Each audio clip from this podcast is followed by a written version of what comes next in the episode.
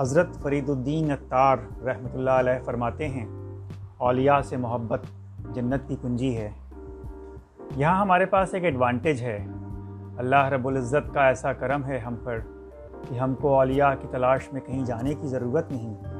ہمارے اپنے ہی خاندان میں اولیاء اور بزرگ ہستیاں موجود ہیں اور ان کا ذکر ان سے محبت ہی ہمارے لیے آسمانی رحمتوں کے دروازے کھول دینے کے لیے کافی ہے۔ حکیم مولوی محمد اصغر صاحب رحمۃ اللہ علیہ کا ذکر کریں تو یہ ہمارے دادا محمد خلیل الرحمن کے والد صاحب مرحوم ہیں۔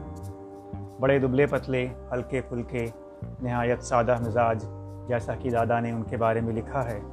بڑے صفائی پسند انسان تھے اور بڑی بزرگ ہستی تھے۔ ماہر حکیم بھی تھے۔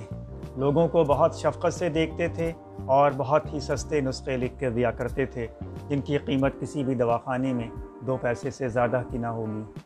خدا نے ان کے ہاتھ میں شفا بخشی تھی، لوگ دور دور سے ان کے پاس آتے تھے۔